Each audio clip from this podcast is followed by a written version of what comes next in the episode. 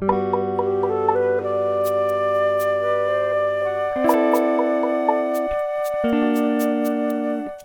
家好，欢迎您来到随心而遇，我是豌豆妈妈。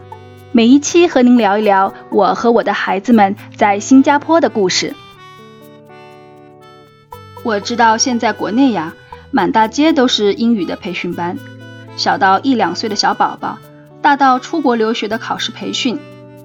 没有英文环境的孩子们，只能靠无尽的培训班来提高英文水平。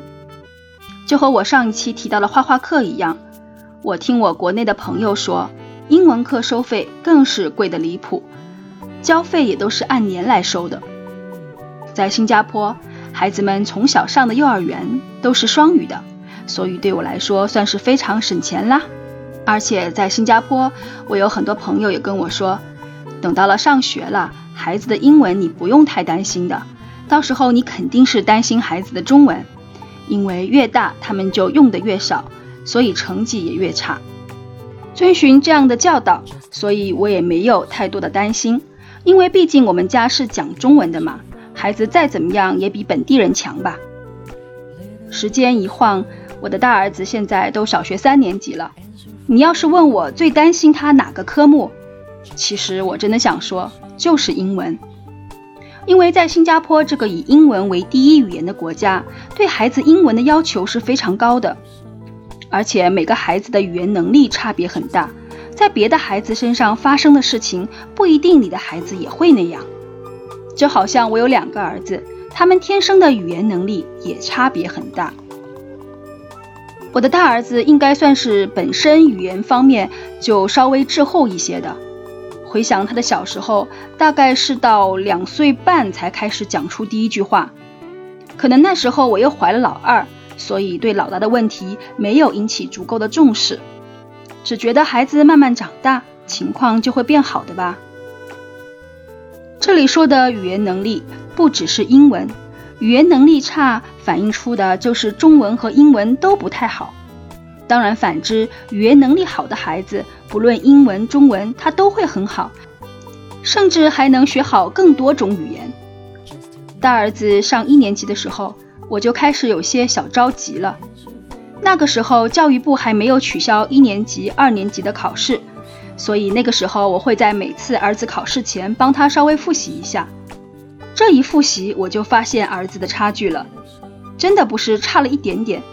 当时我就决定要去给儿子找辅导班了。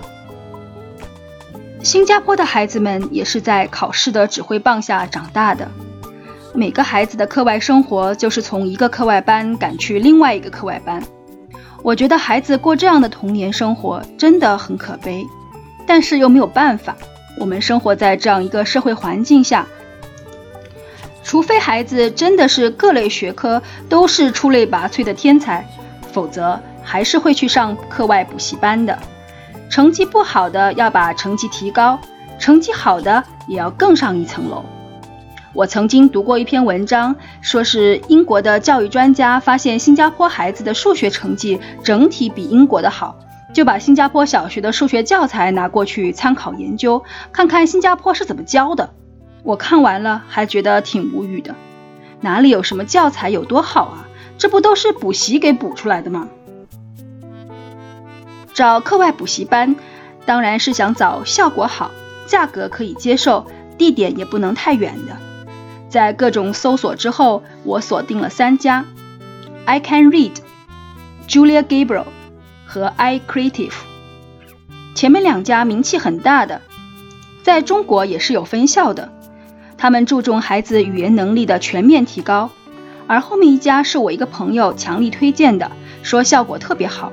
学校就在我家附近的一个地方，我的朋友家住的特别远，开车来这里都要四十分钟。但是他们每个周末都来，然后我就打电话过去询问，果然非常的巧，只剩下一个晚上的八点二十的班有空位了，其他班都要等有人退出去才能进。晚上八点二十我是不能接受的，因为我的孩子要早睡，不能去上这么晚的课，下课都快十点了。所以就否掉了，然后就去了 I Can Read 和 Julia Gabriel，他们都有试听课。上完之后，我就决定去了 Julia Gabriel 了。为什么呢？我遇到了一位好老师。那天试听完之后，那个老师跟我说：“你第二天再来一趟吧，我想跟你单独聊聊。”后来他跟我聊了很多，问我为什么要送孩子来上这个班。他说他想知道我担心的问题是什么，然后看看他的班是不是可以帮到我的儿子。同时给我介绍了他们上课的内容。不管这是不是行销手段吧，我当时挺感动的。毕竟我也不止给孩子上过这样一个班，这是唯一一个地方有老师这样跟我谈话的。但是我的大儿子的进展并不是很顺利，因为我报的是读写班，太多东西要读要写了，我大儿子非常的不喜欢。而且从老师的反馈中，我知道我大儿子的拼读也不好，就是那种把两个音节放在一起，他读不出整个音来。所以上了一个学期后，我就把孩子换到了 Speech and Drama Class，简单讲就是听说班。其实 Julia Gabriel 最出名的就是这个 Speech and Drama Class 了。这个班我的大儿子很喜欢，到现在大概上了两年多了吧，从来都没有说不要去过。在这期间，我才发现，原来不管是新加坡的家庭，还是有很多欧美来的家庭的孩子。都是大概两三岁就开始在这里上这个 speech and drama 了。可能各类学校取的课程的名字不太一样，其实本质上这个 speech and drama 就是对孩子的语言能力的培养，而孩子对语言的敏感期就是大概从两三岁开始的。我顿时觉得，是不是我的疏忽造成了儿子现在的落后？再回过头来说说 Julia Gabriel 吧。这是一家在新加坡鼎鼎有名的英文幼教中心，是由英国人 Julia Gabriel 在新加坡创办的。他将戏剧化的语言搬进课堂，并融入音乐和表演的元素，让课堂非常的活泼生动。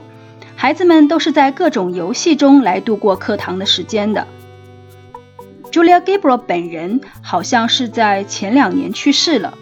但是这个英文幼教中心还是在蓬勃发展着，不仅在邻国马来西亚和印度尼西亚有分校，现在也在上海创办了他们的分校。他们的上课过程大致上是这样的：先是一个热身游戏，然后是练习 tongue twister，就是把一些相近的音放在一起编成一首儿歌，然后反复练习，然后就是围绕一些小问题讨论。每个孩子都要回答，发表自己的意见，然后就是老师会再组织一个游戏什么的，让每个孩子都有机会表达自己想说什么。还有分角色表演，嗯，有时候是一段故事，有时候是一段他们看过的电影什么的。还有就是诗歌朗读，篇幅会长一些。他们也有一些在纸上的练习，好像把自己的想法。经历什么的，先画下来，然后再写。有些是完全通过想象写下来，然后再把他们写的内容和课堂里的其他小朋友分享。每节课后，老师都会跟家长做一个小结，一般就在教室的外面，给家长们交代一下这堂课孩子们都干了些什么。每个学期的最后一节课，家长都可以进去课堂观摩，老师也会让家长参与进来。每一个学年的最后一个学期，每个班都会有表演，孩子们都要把台词背诵下来。其实我心里想，我倒挺喜欢这个课的。要是我小时候有这样的课，该多好啊！如果有的话，我想我肯定是去当演员了，不可能去读功课什么的。